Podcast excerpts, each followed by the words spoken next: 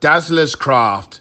Handcraft custom trainers designed in house. From your favorite football team or player to that band you've always loved. Dazzler's Dazzlerscraft.co.uk.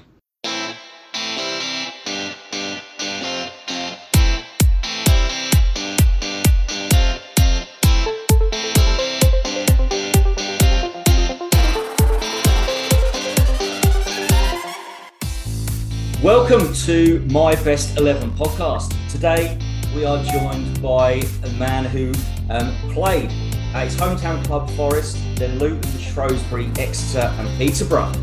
But he's probably maybe more well known for his management career. Um, started his um, time in non league, then went to uh, Luton, Tottenham, Leicester, back to Luton, Sheffield Wednesday, and had from my understanding, I was speaking to a Spurs fan of mine earlier, had three stints or two stints, I think, as caretaker. Um, today, we are joined by a man proudly wearing his Tottenham shirt. We are joined by David Pleat. How are you, David? I'm fine and uh, looking forward to uh, the uh, conversation. I'm sure we'll have good fun. Fantastic, fantastic. How are you, Marvin? I'm I'm gonna say, Andrew, that for the very first time with a guest, I'm nervous, like a, like it's a game or something. But I, but nerves are always a good thing for me when I was playing. So Fantastic, fantastic. So what we do is we go through David's uh, best eleven players he's ever managed in um, in his managerial career, all the way through from all the way through from Nuneaton, all the way down to um, Tottenham. Um, his number of times at Tottenham. Now, as he goes through, he's going to name his formation, and he's also going to then give us a few clues so you people listening at home can try and have a few guesses and see if you can guess the player David has named. So we will hand straight over to you, David, because they're not here to listen to myself or Marvin. What's your formation? What formation have you picked for this team and why? Well, I was very lucky at Tottenham to kind of not introduce, but to work with a formation which was 4 5 1, which did amazingly well. We scored a lot of goals and we were very successful, um, although falling uh, at the last hurdle in an FA Cup final. Um, and goalkeeper is straightforward. I'm going for a 4 3 3, which people do. I have to tell you, there are so many good players who are left out of the 11 that I feel rather embarrassed that they are missing. um, but uh, it's been a real good exercise for me to try and uh, picture an 11, an 11 for different reasons. Anyway, my first one would be the goalkeeper. And the clue on the goalkeeper is very simple. Ron Saunders uh, wouldn't allow him to keep his club car when he left for Bedfordshire. Now, I've got to tell you, I had other great goalkeepers, two England goalkeepers. One was called Chris Woods at Sheffield Wednesday, and one was called Ray Clemence, sadly departed now, who was at uh, Tottenham. But the clue, once again, Ron Saunders wouldn't allow him to keep his club car when he left for Bedfordshire. Is is this was is this player was he was he an international? Gaffer? No, no. Oh. When he left Bedfordshire, He's a goalkeeper. Yeah, yeah, yeah. Raiders, Was it- wa- Raiders line with big hands. did he play at Luton? Of course, yes, he did. Oh. I'm gonna. I'm gonna go. You you got it, Andrew. I'm gonna, I'm going to go Les Sealey. No, Is he Scottish? he is indeed. It's the other one. Jake Findlay. Yes, correct. Come on. Jake Findlay. He has been in so many teams, and Yeah. I don't know whether or not Luton fans maybe don't give him the accolades he deserves. Is that something that you think could be true, David? He was a very strong goalkeeper. He was big. He had presence. He commanded the goal. Um, he was a goalkeeper I liked. He came amongst bodies. Complete contrast to Les Sealey, who I had at Luton, who was a very good line goalkeeper. Andy Dibble was also someone who came in amongst bodies. But I felt that Findlay had all the makings. Had he been a really dedicated professional, he had injuries. Um, he, he would have had a really long career in the game. As it was, he had a very successful career. He was a great character in the dressing room. Uh, he, to me, he was a top goalkeeper. And I always had problems with goalkeepers. I had one or two that uh, had the American boy Kasey Keller didn't do so well for me at Tottenham. I had a boy called Martin Hodge didn't do so well for me at Leicester. Um, I had a Pressman at, Le- at Sheffield Wednesday. So I had a lot of goalkeepers, but Findlay's up there. Yeah. They say he was really good with his foot, with his feet, and actually in today's modern game would actually do a lot better, maybe even, and be appreciated a bit more. Is that something you experienced on training ground on pitches? Well, we didn't pass the ball out so much in those days. I'll be honest with you. We didn't work from the back like they do in the modern game so much, working through the field. Uh, we tended to kick it long and we kicked it towards the left hand side. I mean, I, I, can remember we used to have Mick Harford pulling out wide. I mean, we had so, so many very good players at Luton. But yeah, Findlay had a good kick. Most goalkeepers did. But um, uh, he was, I just remember him as a very brave, exceptionally good shot stopper, just a fine goalkeeper. Excellent. Fantastic. Fantastic. So, uh, Jake Findlay's in goal we move on. Do you want to go number two or number three, left back or right back? Which one you to the right back in the back four, and the clue is he had fractured English, but he was the smoothest fullback I ever worked with, and he settled for Chelsea. This is your favourite player, Andrew, I think. I know From... this is, yes. I loved him. He was named in Frank Sinclair's best 11 as well, I think. Is his yes, name Mr. Dan Petrescu of Sheffield Wednesday? He is indeed. I have sold him under pressure, terrible pressure by his agent, almost the fact that uh, I was uh, scared stiff. Uh, but anyway, the chairman conceded. Um, the chairman conceded, and we had to sell him to Chelsea. It was a sad day. He played very, very well for Chelsea. As a wing back, as a wing back, as we, we, he was fantastic. He had the timing, the, the brains. Uh, he was Romanian. He got inside the opposing fullback so brilliantly on those blindside runs. Absolutely outstanding, Dan Petrescu. We sold him to Chelsea. Problem was at Sheffield Wednesday, if he wanted to go back to Romania to play in internationals or see his family, we had to catch the bus to, to Manchester, the flight to Heathrow, another flight to Bucharest. And in the end, I think he got fed up of that. And I think his wife liked Harrods. He thought that he would be near Heathrow Airport. And in the end, we conceded he went to Chelsea. Sad day for Sheffield. I mean, Gaffer. So going back, I mean, your pun intended. Um, agent was. I mean, was his agent really quite consistent? I, I, mean, I doubt you was scared of him, but I mean, agent. Are they? Were they were quite like? Um, what's the word I'm looking for to be politically correct? Like a lot of pressure on you. To Lost your sound. Yes, yes, yes, I, I, yeah, yeah, yeah. So was, was, it more a case of an ultimation, like you know, if you don't get him a move, if you don't sell him, he's not going to play in the team. Um, the consequences of uh, challenging this rather guy who went to prison eventually, Carly, you can look him up. Um, it, it, was really threatening situation. Yeah. Wow. Wow. Wow. Um, so Dan Petrescu is right back um, the Romanian right wing back. Who's going to left back, David? The left back is a quiet Irishman signed from Larne for £5,000 and 500 games later was sold to Manchester United for £500,000 after around 500 games. Quite remarkable. A quiet Irishman. Played in the centre of defence, but his first games for Luton were as a left back and that's where I put him in the team. Super Mal, Mal Donaghy. Mal Donaghy is correct. Yeah. What made you change his um, position? Uh, Mal could play anywhere. He was a natural footballer, gifted, uh, natural athlete.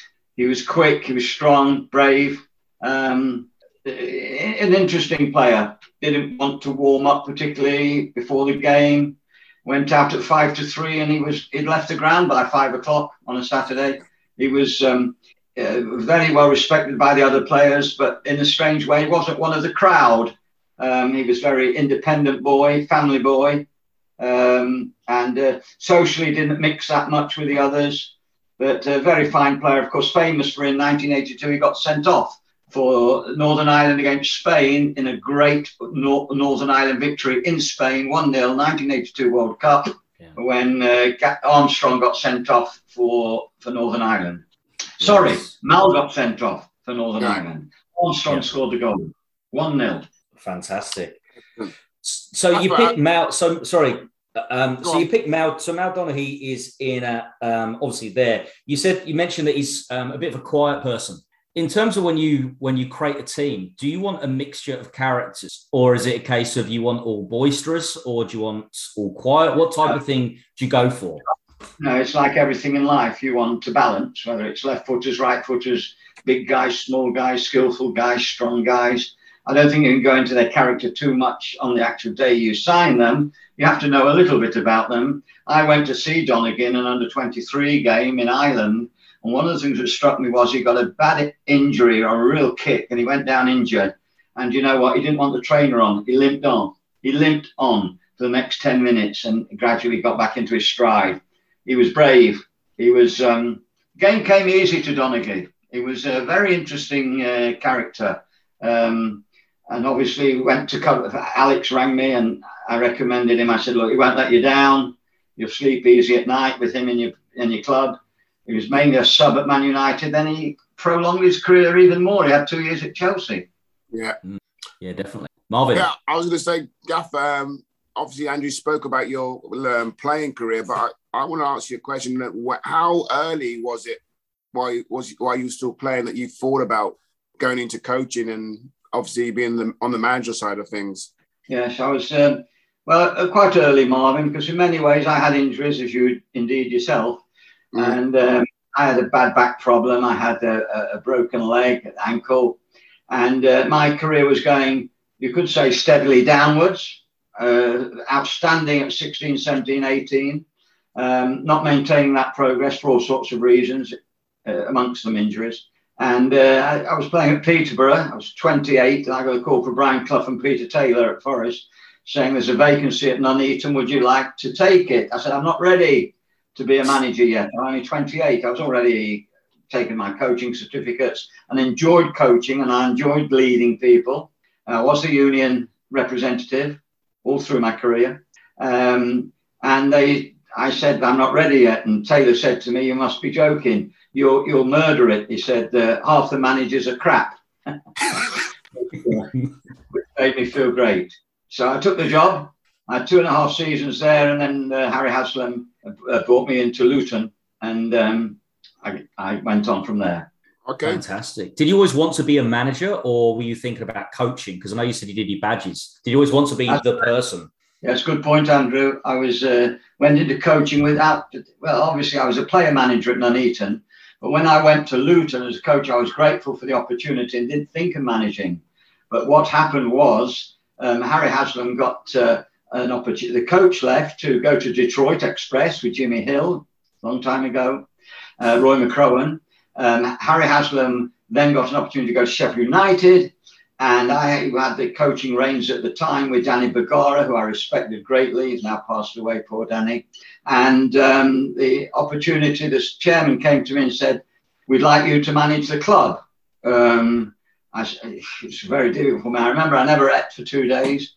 It's all of a sudden, when you actually sit in the seat, it's completely different from being a number two or a coach. You have to make the final decision and you feel the weight of the world is on your shoulders. It's not just the supporters that are looking and watching every move you make. You think the whole world's watching, and of course they're not. But it's difficult to get it into perspective. Um, anyway, Roy left. Danny decided to go to Sheffield United with Harry Haslam, and they gave me the reins. I lost my first game 4 0. The supporters must have been thinking, what have we done here? We've, we've got this apprentice as manager, we should sack him. But um, they stuck with me and um, we started to do very, very well in the 80s. Wonderful period of my my life. Wonderful period. Yes, definitely. And I'll thank you on behalf of all Luton fans right now for that moment, amongst other moments. It was, um, it was, yeah, probably one of the best periods in the in the club's history, without doubt. In terms of sustained, it definitely was there. I think so. Thank you for that, David. Um, centre backs. yeah, centre back headband. We're not Fozzie. okay. Oh. Let's go. Yeah, we'll go Fozzie. Fozzie. I mean, um, again, um, I before you speak about him, he was one um, who I was. I mean, looked up to. Gaff, obviously being um, a young um, apprentice and stuff, and coming through the ranks. And it was when Andrew and I spoke. It was one of the top three guests I wanted to get on here because of like what he stood for for me as a um, as a player and as a captain and as a leader. Um, so it was great that we've had him on just recently, wasn't it, Mandy? Just this, yeah. this season we've had him on. So yeah, Steve Foster. Yeah, well, you've encapsulated his qualities. Um, he was a strong man, didn't train hard, um, didn't run too much, knew how to defend, knew how to defend the box, tended to sit deep, But as long as the rest of the team were happy with that, and I was happy with the formation, um, he was completely different to a very good young centre half I signed, Paul Elliott. Paul wanted to push out and show his speed on recovery runs, but Foster would keep. He was like a penguin with his flapping his arms, and when he flapped his arms, it meant that uh, whoever the fullbacks, it could have been Tim Breacker, Wayne Turner, Hayes, it means that they had to come in close to him because he wanted protection. He knew how to protect himself. He knew how what he was good at. If they wanted to cross the ball, fine. I've got a chance of heading it away. Um, it, was a quiet man, Foster. wasn't bullish. Yeah. wasn't uh, a big head. Um, knew his weight. I remember saying to him, "You're too heavy. You need to l- lose weight." He said, "No." He used the word gaffer. No, gaffer. I know my best weight. Trust me. And I trusted him. And uh, he was a very good centre half very good centre half. Oh, fantastic. Absolutely. Yeah, definitely. Definitely. And you mentioned in terms of qualities of centre halves, do you like a balance then? You said about Elliott, you like the speed. Ideally, you right want that? Yeah, ideally a right footer and a left footer, one who mops up everything in the air, is very strong and accomplished in the air, and one who's a very good reader of the game. So we had an ideal combination, Foster and Donaghy. I've moved Donaghy to left back. So, but um, in my team, in this imaginary team, I've got two right footers, and the next one I'm coming to is another right footer, and he's a Scot. And I'll say that he was as brave as a lion, as quick as a cheetah, and won most of his medals in Scotland. So did he did he go on to be a manager as well? He managed for a brief time in Scotland, yes. I think he now lives in a country called the United States. Yes. And I think he won most of his stuff at Rangers, if I got in the right Very side of Glasgow. Yeah. Very good, Andrew. Yeah. Go on, yeah. Andrew.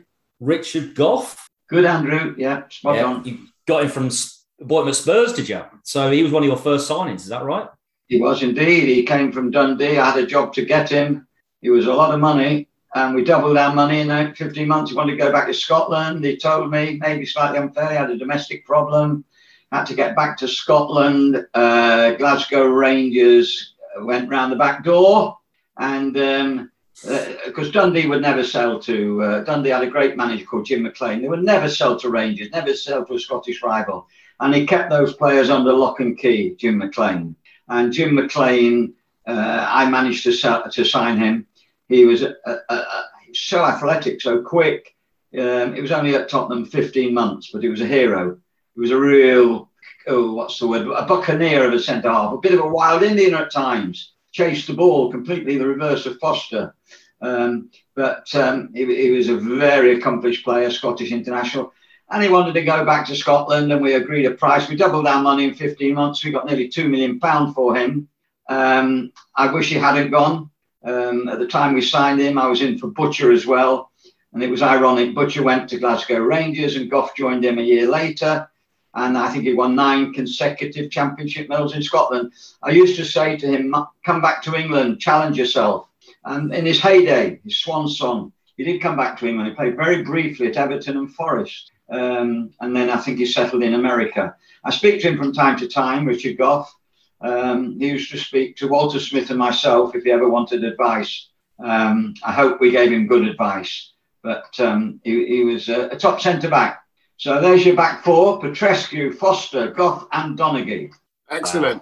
Wow. Okay, before you just before we go there, I mean, I think most players and coaches or managers alike who know you know what research you did going into players. I mean, your knowledge of players was like ridiculous. It's off the chart.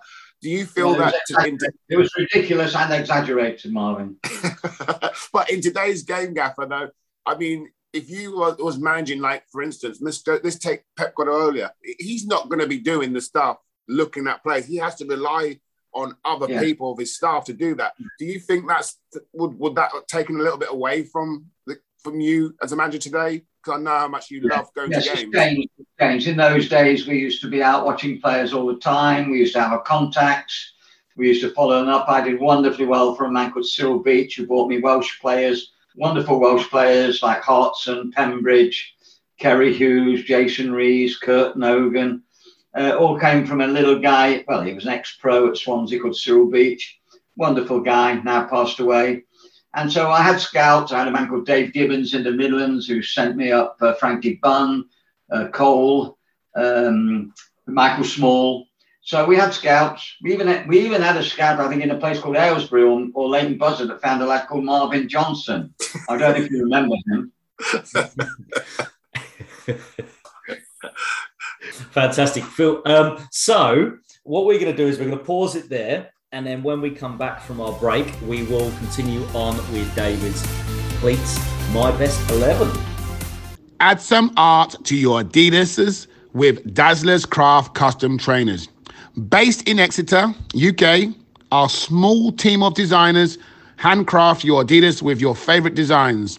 From your favorite football team or your favorite player to your favorite band. All our current designs are available to view on our website, dazzlerscraft.co.uk. If you prefer, you can also commission your own bespoke design and let us get creative. Just give us a few ideas and leave the rest to us. Dazzlers Craft, bringing you ideas to life. dazzlerscraft.co.uk. Welcome back to the second part of David Pleat's My Best 11. We're going to launch straight into Marv's 60 seconds, where Marv will have 60 seconds to fire as many questions as he can to David, and David will answer them as quick as he can.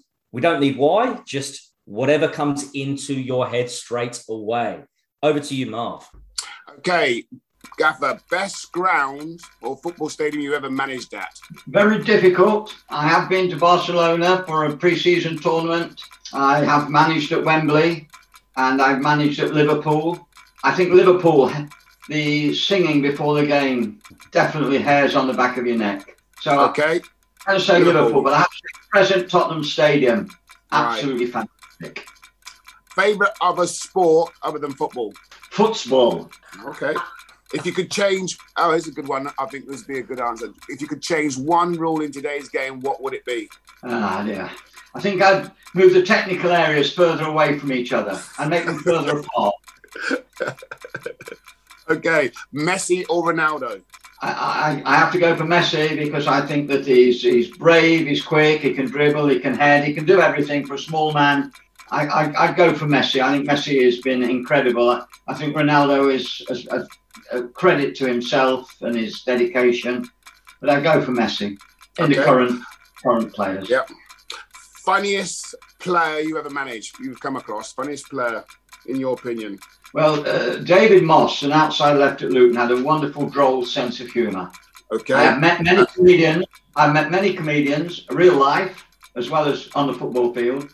Eric Morecambe at Luton was a lovely, lovely man He was a director who I got quite close to at Luton. Um, but uh, a lot of footballers are, are jokers, they're funny guys, uh, they make you laugh. You need them, you need that camaraderie in a club.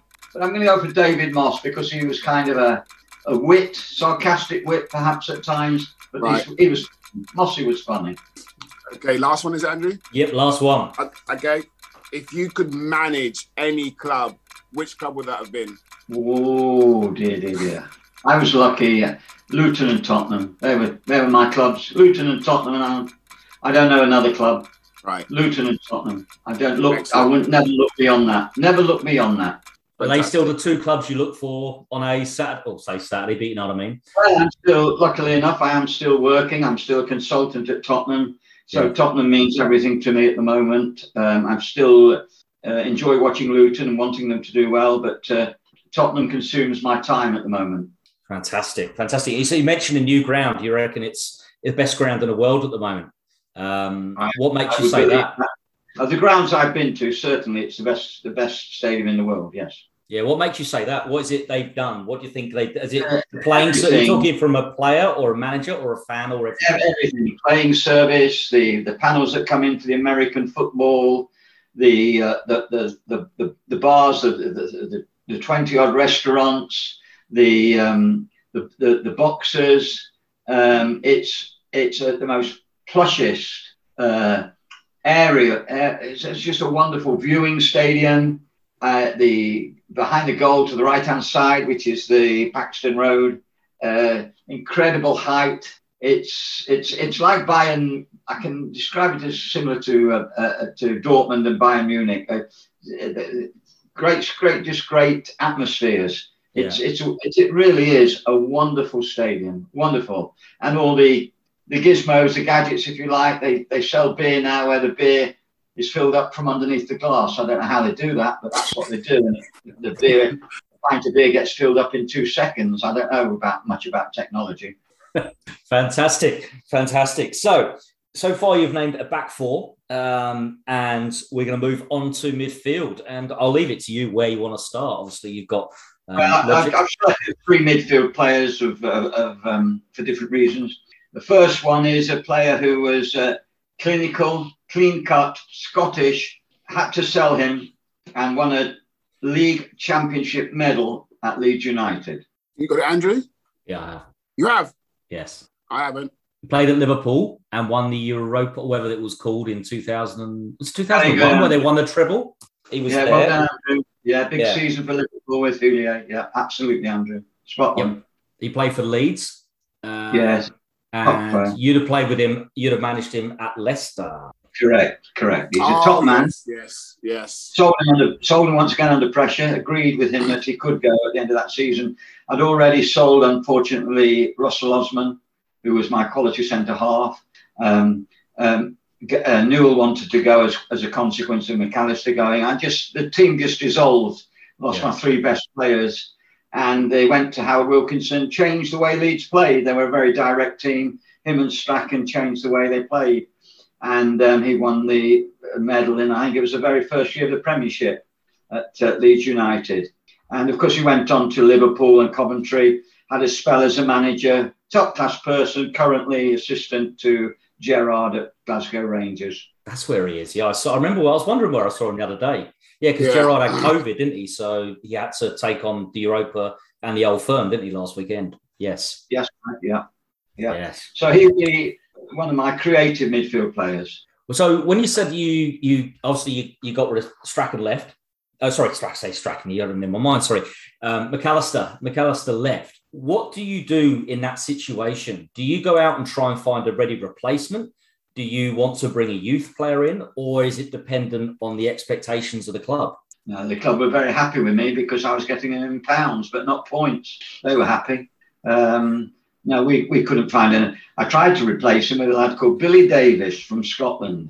He was a little midfield player. I gave him the number number 10 shirt. It was the worst thing I ever did because they compared him with McAllister. And that that's a mistake that I learnt.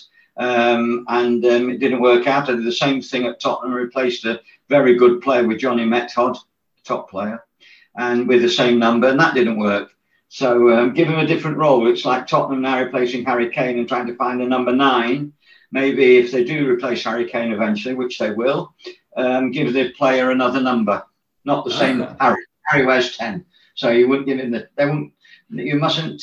How can I put it? You mustn't try and replicate something. You must try and change something. Maybe we perhaps change the way we played. Perhaps we should have been more direct. We played through McAllister through the midfield. Anyway, McAllister was a top top player, a top professional, dressed smartly. Nearly sold him to Forest. Met Brian Clough and unfortunately, Brian was late for the meeting, and he, I don't know, Gary. Anyway, Gary came back and said, "I won't, I won't be signing for Forest," and um, he went to Leeds with Howard Wilkinson. Wow, Interesting. and the rest is history. So next to Gary McAllister, the centre midfield player is a man called Nobby, captain, courageous, a leader, top man. He did a thousand games as a manager, did a thousand games as a player, and now like myself, is only just semi-retired. Brian Horton. Correct.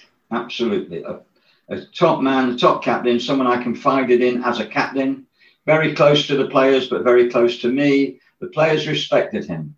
He tells me a great story about a player called Mark Aizlewood, who when uh, Horton was in the treatment room, and so was Aizlewood, and there was a phone call to the physio called John Sheridan. And the phone call was from me in the office and it said, Can you send Brian Horton up? Right. So Aizlewood heard this, and Aizlewood said, evidently, Oh, you're going up to pick the team again, are you? So Horton replied to him, Yes, and you won't be in it. uh, so, so that, but that, no, they trusted him. He was, he was a, listen, absolutely top man, top professional.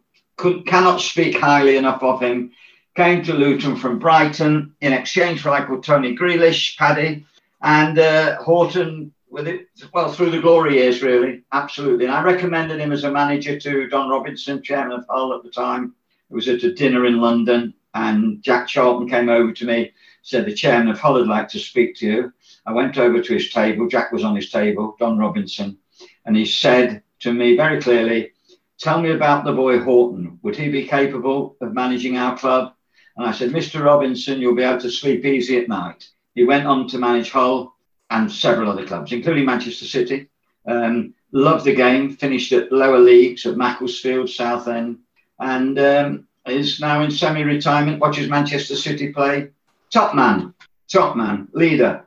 Yeah, I mean, we've had a, I've been quite a few, obviously, ex players on here, Gaffer, and, and they've spoke about uh, his qualities. And one of the um, things that stood out was was consistent with a lot of them um, mentioned about the Brian Horton glare. He had this stare where he used to like if you did something wrong, he didn't have to say nothing. But I mean, Rob Johnson like mentioned it really perfectly. He said like Marv, I could just feel these eyes glaring at me without him saying when and I look at him and he just he'll have this stare. It was just staring at me.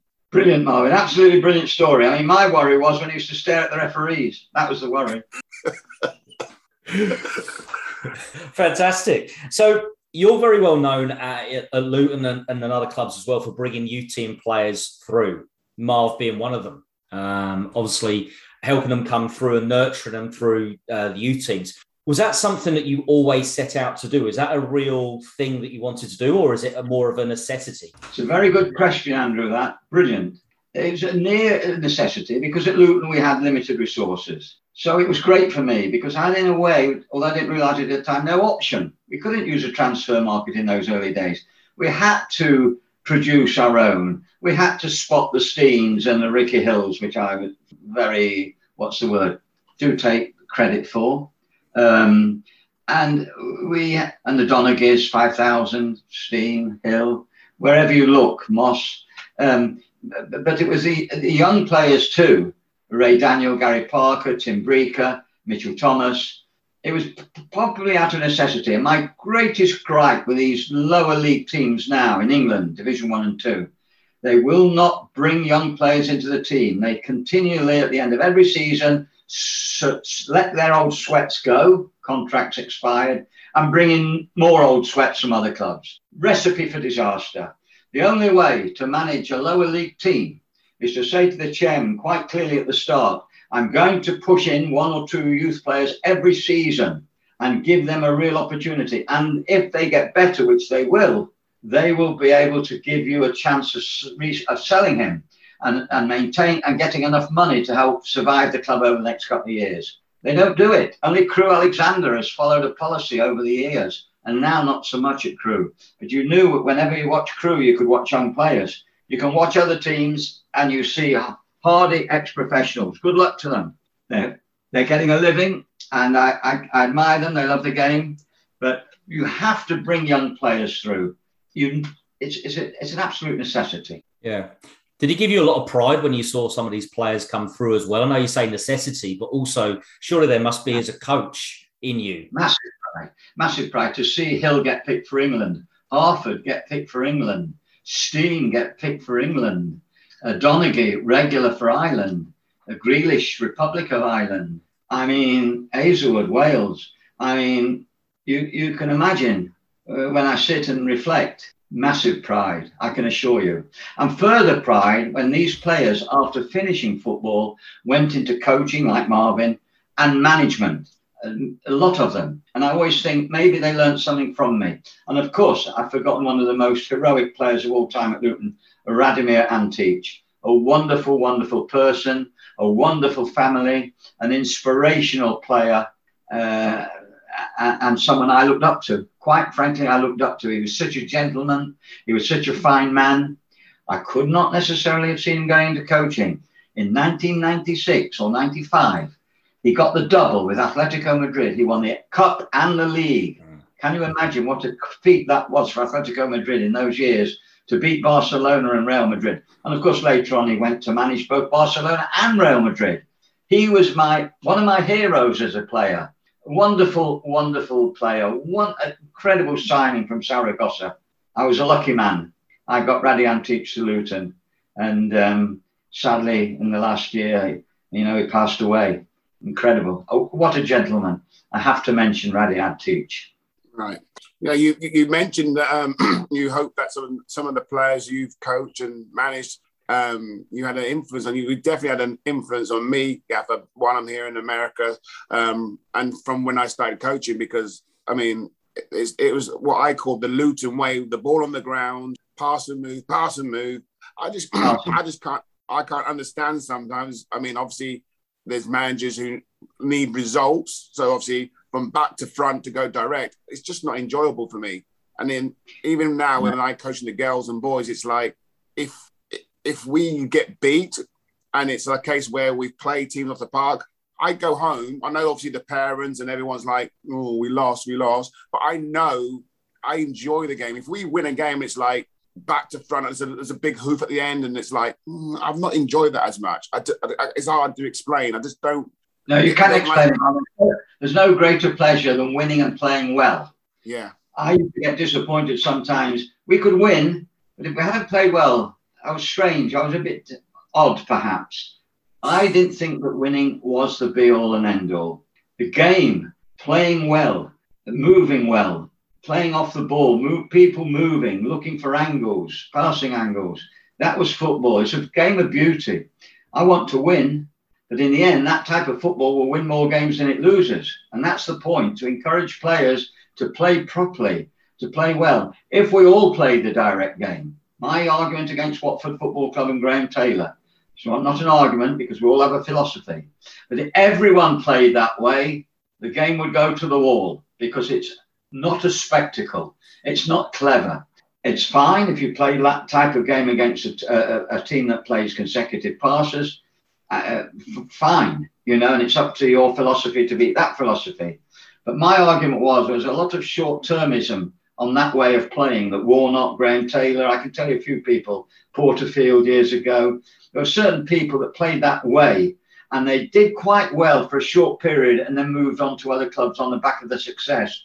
Um, but we, we could play against the long ball team, but um, the beauty of the game is like a ballet is like playing for enjoyment, lots of touches, um, lots of creativity. Create. Yeah. It's a game of beauty, football. I agree. Totally agree.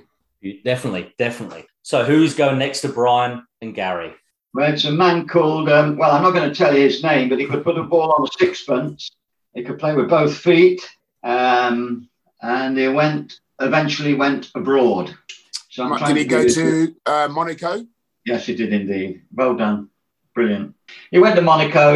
We agreed to go to Saint Etienne with Gerard Houllier, but in the last minute, the agent, who's now passed away, uh, manoeuvred him to Monaco. But uh, Glenn Hoddle was an interesting character. Uh, I shan't go into it too much. He was, uh, uh, in a strange way, people were in awe of Glenn. And of course, he became the manager when I was director of football. And um, we, we had a far better relationship towards the end of his period. Probably when he was struggling more, he, he kind of confided in me more. But um, he was very independent. But as a player, he could play a crossfield ball, he could play the short ball, he could play the. He had all the things they call it in the, the uh, irons in your locker, that, right. that type of yeah. thing. He had all the clubs in his locker. He could do anything with a ball. Uh, he was a tall, six foot one, Hoddle, definitely. Um, but for one so tall to be so skillful on the ball, great credit to him. He, he was a fine player, of course, a very fine player, and he's still considered the legend of White Hart Lane. Yeah. Yeah. Would you say he's probably arguably the best, like technical or creative player you've managed, Gaffer? No, that's difficult. Antic was good. Ricky Hill was good. Mm. Um, difficult to say. Marvin, I always steer clear of that best because you, you, you, tried to define it as the best creative. Right. often people say to me, who was the best player you ever managed or played with or whatever? And I say the best at what? Because everyone's got a different attribute, everyone's got a different skill. Um, Hoddle probably was the best long passer. Um, he was probably the cleverest short passer. So, you know, in terms of was he the hardest working player? No. Could he do his defensive duties well? No. Um, I've had good players. I mean, I mentioned McAllister. Yeah. I mentioned uh, you, you, could talk Ricky Hill. Uh, John Sheridan was very clever at uh, Sheffield Wednesday, but his legs had gone. he couldn't run, so I couldn't uh, play him enough. You had um, Chris Waddle at Sheffield Wednesday as well. Was he there then? Yeah, we took, we just we we're concentrating on the midfield at the moment. Yeah. Right. Yeah. um, can I just ask another question, David? Did you ever get an opportunity? You mentioned Monaco. Did you ever get an opportunity to manage abroad, and would it have interested you? Yes, indeed. I went to speak to Olympiakos in Piraeus in Greece, and decided it wasn't for me. People said you should get your termination money before you start when you manage in Greece uh, because they were, unfortunately were unreliable. And the man that took the job at Olympiakos, he was a Dutchman, Libregts. Uh, he got the sack within about three months. So I made a wise decision there. Plus the fact there was about 22 men in a room full of smoke, uh, giving me, uh, questioning me. Now I don't mind being questioned from two men in America, but I didn't fancy 20 Greeks telling me how I should run the club in Greece. I didn't think I would be able to cope with that. So um, I turned that, I, I, I, pulled away from that one.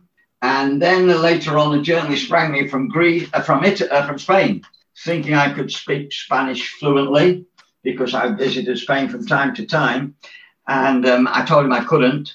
Um, but I think I would have had a chance to. Yes, he said I could have gone to Spain. I, he, I, I would definitely have been considered for the job. I think it was you know, I'm not quite sure whether it was Atletico or Seville, but it was a decent club.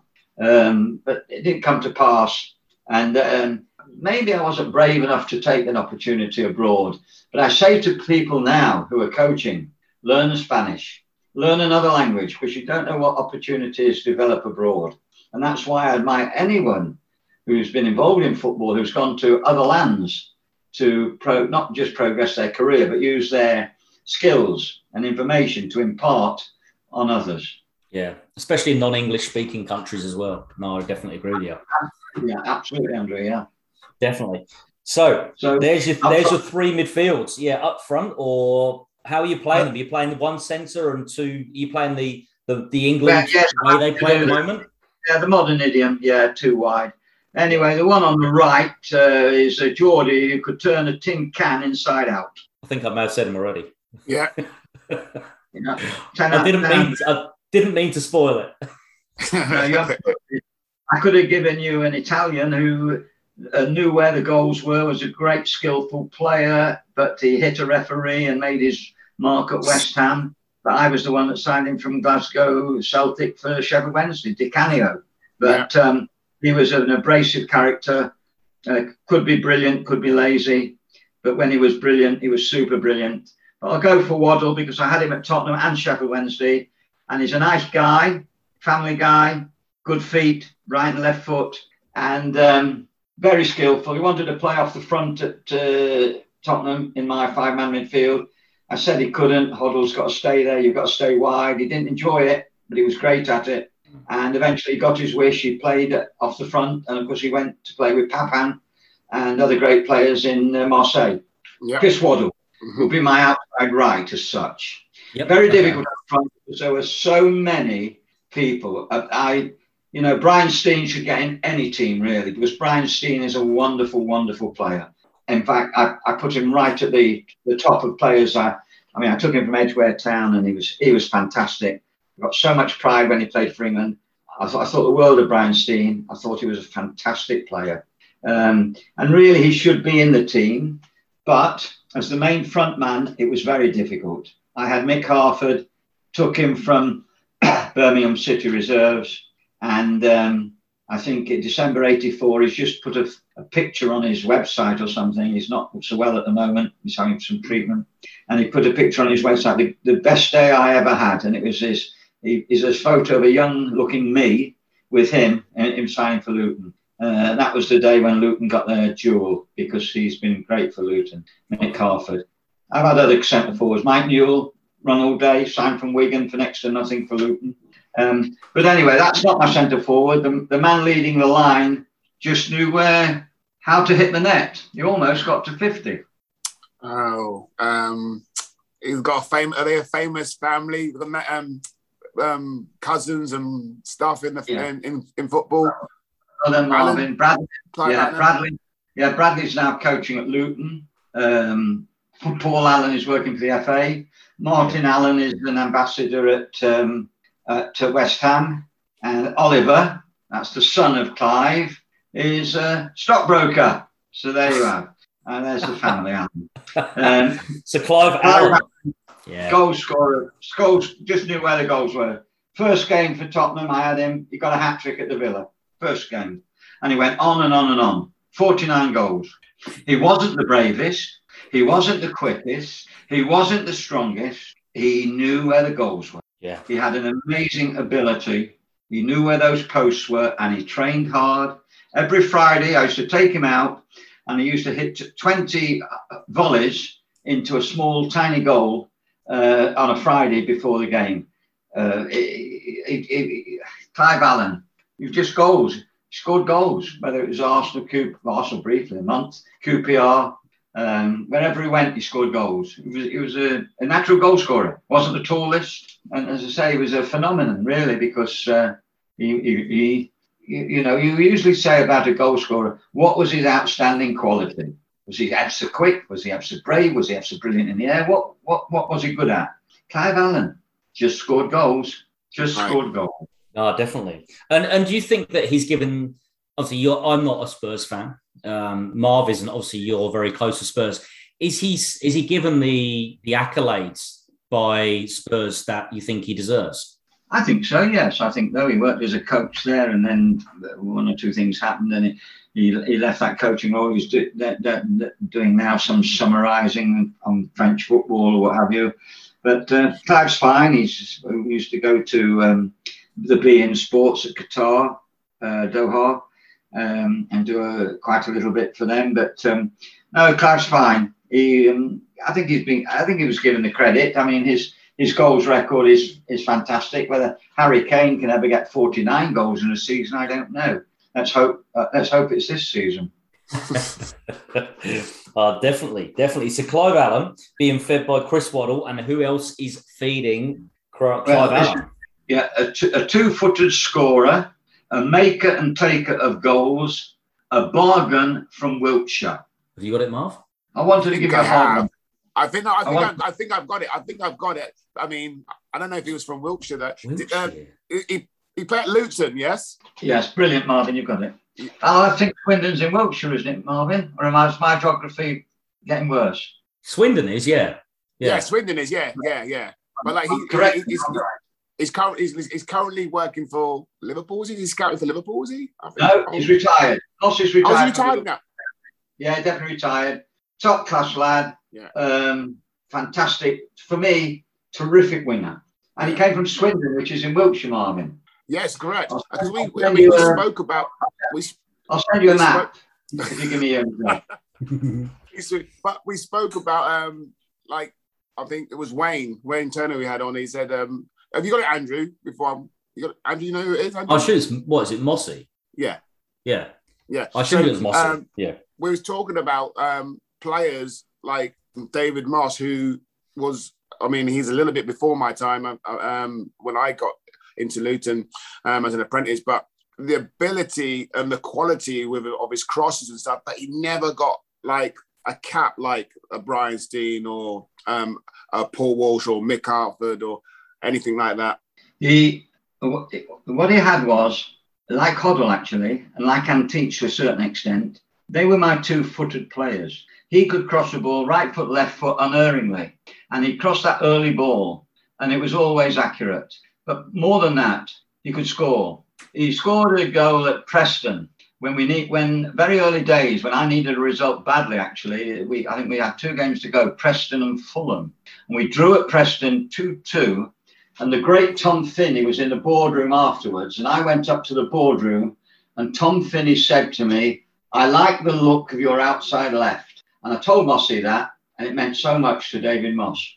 He was, um, he was. I, I remember he scored a goal at Liverpool. Wonderful when we were under the colour, uh, because we it was a great day for Luton. We had three goalkeepers, and we still drew three-three. It was one of the greatest games in our history, in my opinion. Um, Stein and Walsh ran Lawrenson and Hansen silly. And I always, when I see Mark Lawrenson, I always remind him of that game where we were absolutely fantastic. The following year, they got their own back. They beat us 6 0. Um, but that game was fantastic, and David Moss scored a chip. He was very good at chipping the ball. He was he was magnificent. He was a top player, Mossy, a terrific player. Penalties never missed. Yeah. Never missed a penalty. Yeah. But, it, but he yeah, it was two footed, and that's uh, that that's skillful in itself to be able to strike a ball with both feet accurately. Yeah, and as Marv said, what why do you know why, or do you know kind of reasons? Was it just there were there was Waddle and people So like many- that in front of him that stopped him from getting the England cap? Do you think? No, Mossy at the time. I mean, we were we'd gone into the first division in the top division, but we weren't um, we weren't a glamorous club. You know, we were still in ramshackle Kenilworth Road, and um, we weren't really at the top table. We were, but we weren't. If you follow what I mean, we were Little Luton, and we enjoyed that. Um, if you're not, I know it says stigma, that label. Um, and so in adversity, we would fight the big boys.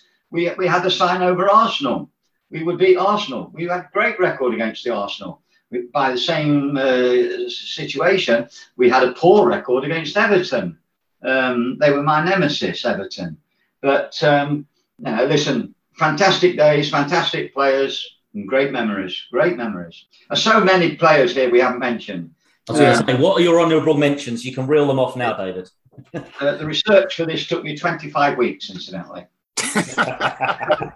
It's so, di- so difficult to name an 11. Who's your? Are there any honourable mentions you want to make, or have you So many. mentioned them all as you went? Yes. There's so yes. many, No, so Gary- many. Gary Abbott, uh, Walshy. Um, Walshy was a clever signing. Um, no, there's so many, so many really. Ardiles was uh, was quite uh, interesting at Tottenham. Very educated guy. Players used to players at Luton. They, anyway, uh, play, they, they played chess on a Friday night. The players at Tottenham, about seven of them, they were educated boys. They played chess, uh, and they played like that. I mean, uh, we, you know, we it's just um, just quality. But uh, no, I, I enjoyed it, and, and um, you know who else? There's so many. I can't. Yeah. I can't, uh, honourable mentions to everyone. I'm going to give an honourable mention to a, a young left centre back as well, Who's that? Who's that, David? Who do you want to give an honourable mention to? Michael Johnson. Thank you, Gaffer. Thank you. I mean, making, who was making his way and um, got through the the competition. It wasn't easy to be a professional. And I always remember Marvin, wonderful parents, wonderful parents, came to watch you play, very supportive, not busy, busy on the touchline. You had top class parents. I'm going to tell you that. Thank you. now. And that's very important. Uh, player's background, very important. Very important. Yeah, I think you mentioned a few times about competitions and things like that, Blauw Wits and stuff like that. Is that right, Marv? Yeah, I mean that, that was one of, one of my biggest memories, Gaffer. I mean, I think if most players who've come through youth teams would talk about their youth days, and I, I mean, speak von, fondly about obviously going to Holland, the Blauw Yes. tournaments, and Yes, how yes. it, Yeah. of like, I mean, made, I mean, made the experience even greater, even better. That was one of the things which, when I actually went into the Luton staff as a as a academy coach, that straight away I thought I want to bring in some sort of trip for the youth team players to go, and we Yeah. ended up going to Stuttgart because that was a bit. Yeah. And, and and again, you you came out regularly to those, and that again, that's something which is so rare. And yourself and Brian Clough would come out because obviously Forest would go there as well and watch Yes, I the youth remember. team. I remember Clough. I remember meeting. Yeah, Clough was out there. That's right. I, I, I remember him asking me, "What what did you f- fly out on?" I said, an aeroplane." And he said, "Well, yeah, but what kind of aeroplane?" I said, "I don't know. All I know is it was an aeroplane." You know, he wanted to know whether it was BC four or whatever they were in those days. I don't know. But I was, but uh, yeah, Clough was an intriguing character, a very intelligent man, very brash, very opinionated but um, in many ways uh, wonderful to listen to. And he, he believed football should be played on the deck, and if it was meant to be played in the sky, that's where you, then they kick the ball in the air. It's, and he had good principles of play, good principle, But of course, he was very um, what's the word? Uh, maybe have you got a word for him, Marvin? Centric. To a certain extent, That's eccentric. it. Yeah. Very, Well, yeah, very Holland. Holland was Holland Controversial. something- Yes, Controversial. controversial. Yes, that would be probably yes the best word to describe him. Um, normally, I mean, when we have um, ex players on, we say, "Oh, who, which, which um, manager would you have managed this eleven? But I've got an interesting question for you now, knowing um, you now as David Pleat, as um, who's had all those years as a manager. What advice would you give a young David Pleat at the age of 28 now coming into the game to manage in today's game now, knowing what you already know about the game? Be yourself. Be yourself. Um, stick to your principles. It's not easy because certainly if you lose a game or a couple of games, it's very easy to bend. It's very easy to change your philosophy. Um, and, and you and, and to count to 10. Harry Haslam taught me many rather silly things. He was a joker. Uh, every time he spoke to was interspersed with jokes. By the time you finished talking for 20 minutes, you couldn't remember about 100 jokes he told you. But some of the things he said was very resonant. Uh, um, count to 10 slowly. Uh, walls have ears. Um, uh, um, two's company, three's a crowd. And then, of course, the funniest one of all win, lose, or draw. Always tell the president or the chairman's wife she looks lovely after the game. um, that's important, he said. fantastic, fantastic. So, um, I know you're still doing some media work at the moment, and obviously working for Tottenham. Do you want to just give us a bit of an overview of of what you're up to these days and um, no, what your work entails at Tottenham? Now, ageism, ageism, media work. It's gone. Um, I write the occasional column. I'm writing a book, uh, which uh, will come out eventually when I finish. I'm not finished yet. Um, so, and um, I'm watching two or three games a week. I'm looking at the youngsters all the time and making comments from time to time on their on their progress or lack of progress. Um, so I'm a sounding board for the academy coaches, of which there are many in the academy system. Um, and I'm quite close to the the inner innermost well not the innermost sanctum but the you could say the inner sanctum. Um, so I'm, I'm I think that they still uh, respect my views. So um, at the moment it's um, quite uh, easily cope with. I watch various games at different levels seniors academies particularly uh, and one and two divisions one and two I was particularly, uh, I, I, get great credit, which I think I deserve, for getting the boy out of Milton Keynes, which was a straightforward one because I went to Milton Keynes on several occasions. I saw this 16 year old boy. It was a no brainer, but it took them a while to, to get the thing done for £5 million. And um, had a bad season last year because Mourinho didn't fancy him. But uh, I've got faith in him still, and he's back in the team now. That's just one of the things. I'm, I'm looking for a jewel, I'm looking for a diamond. It's very hard to find very hard to find. The lower league teams aren't putting youngsters in, as I've said, said earlier on. So you're looking beneath the first team at times. You're having to look at if they've got a 15 or 16 year old emerging in their reserves. And, and if you want an academy player from another Academy A club, it's uh, quite a cost and uh, you can't deal in that market. So you have to look at the academy teams like, who shall I say, in, in the lower echelon, Ipswich, Bristol, Cardiff, uh, those clubs, not the big clubs in the Premiership. Right. Yep. Because and you can you can uh, seduce bad word that an academy player, a, a youngster from that uh, you know with a transfer fee. But um, no, it's it's it's it's a, it's a very interesting and um, let's put it. I'm still enjoying it, Marvin. That's great, Gaffer. And listen, I want to, on behalf of Andrew and myself, thank you um, ever so much to coming on and being in the position of. I know a manager is difficult as it is, but for us to put you on the spot and for you just to give 11 names in what was a lustrous career that you had as a manager would have been very, very difficult. So I appreciate that.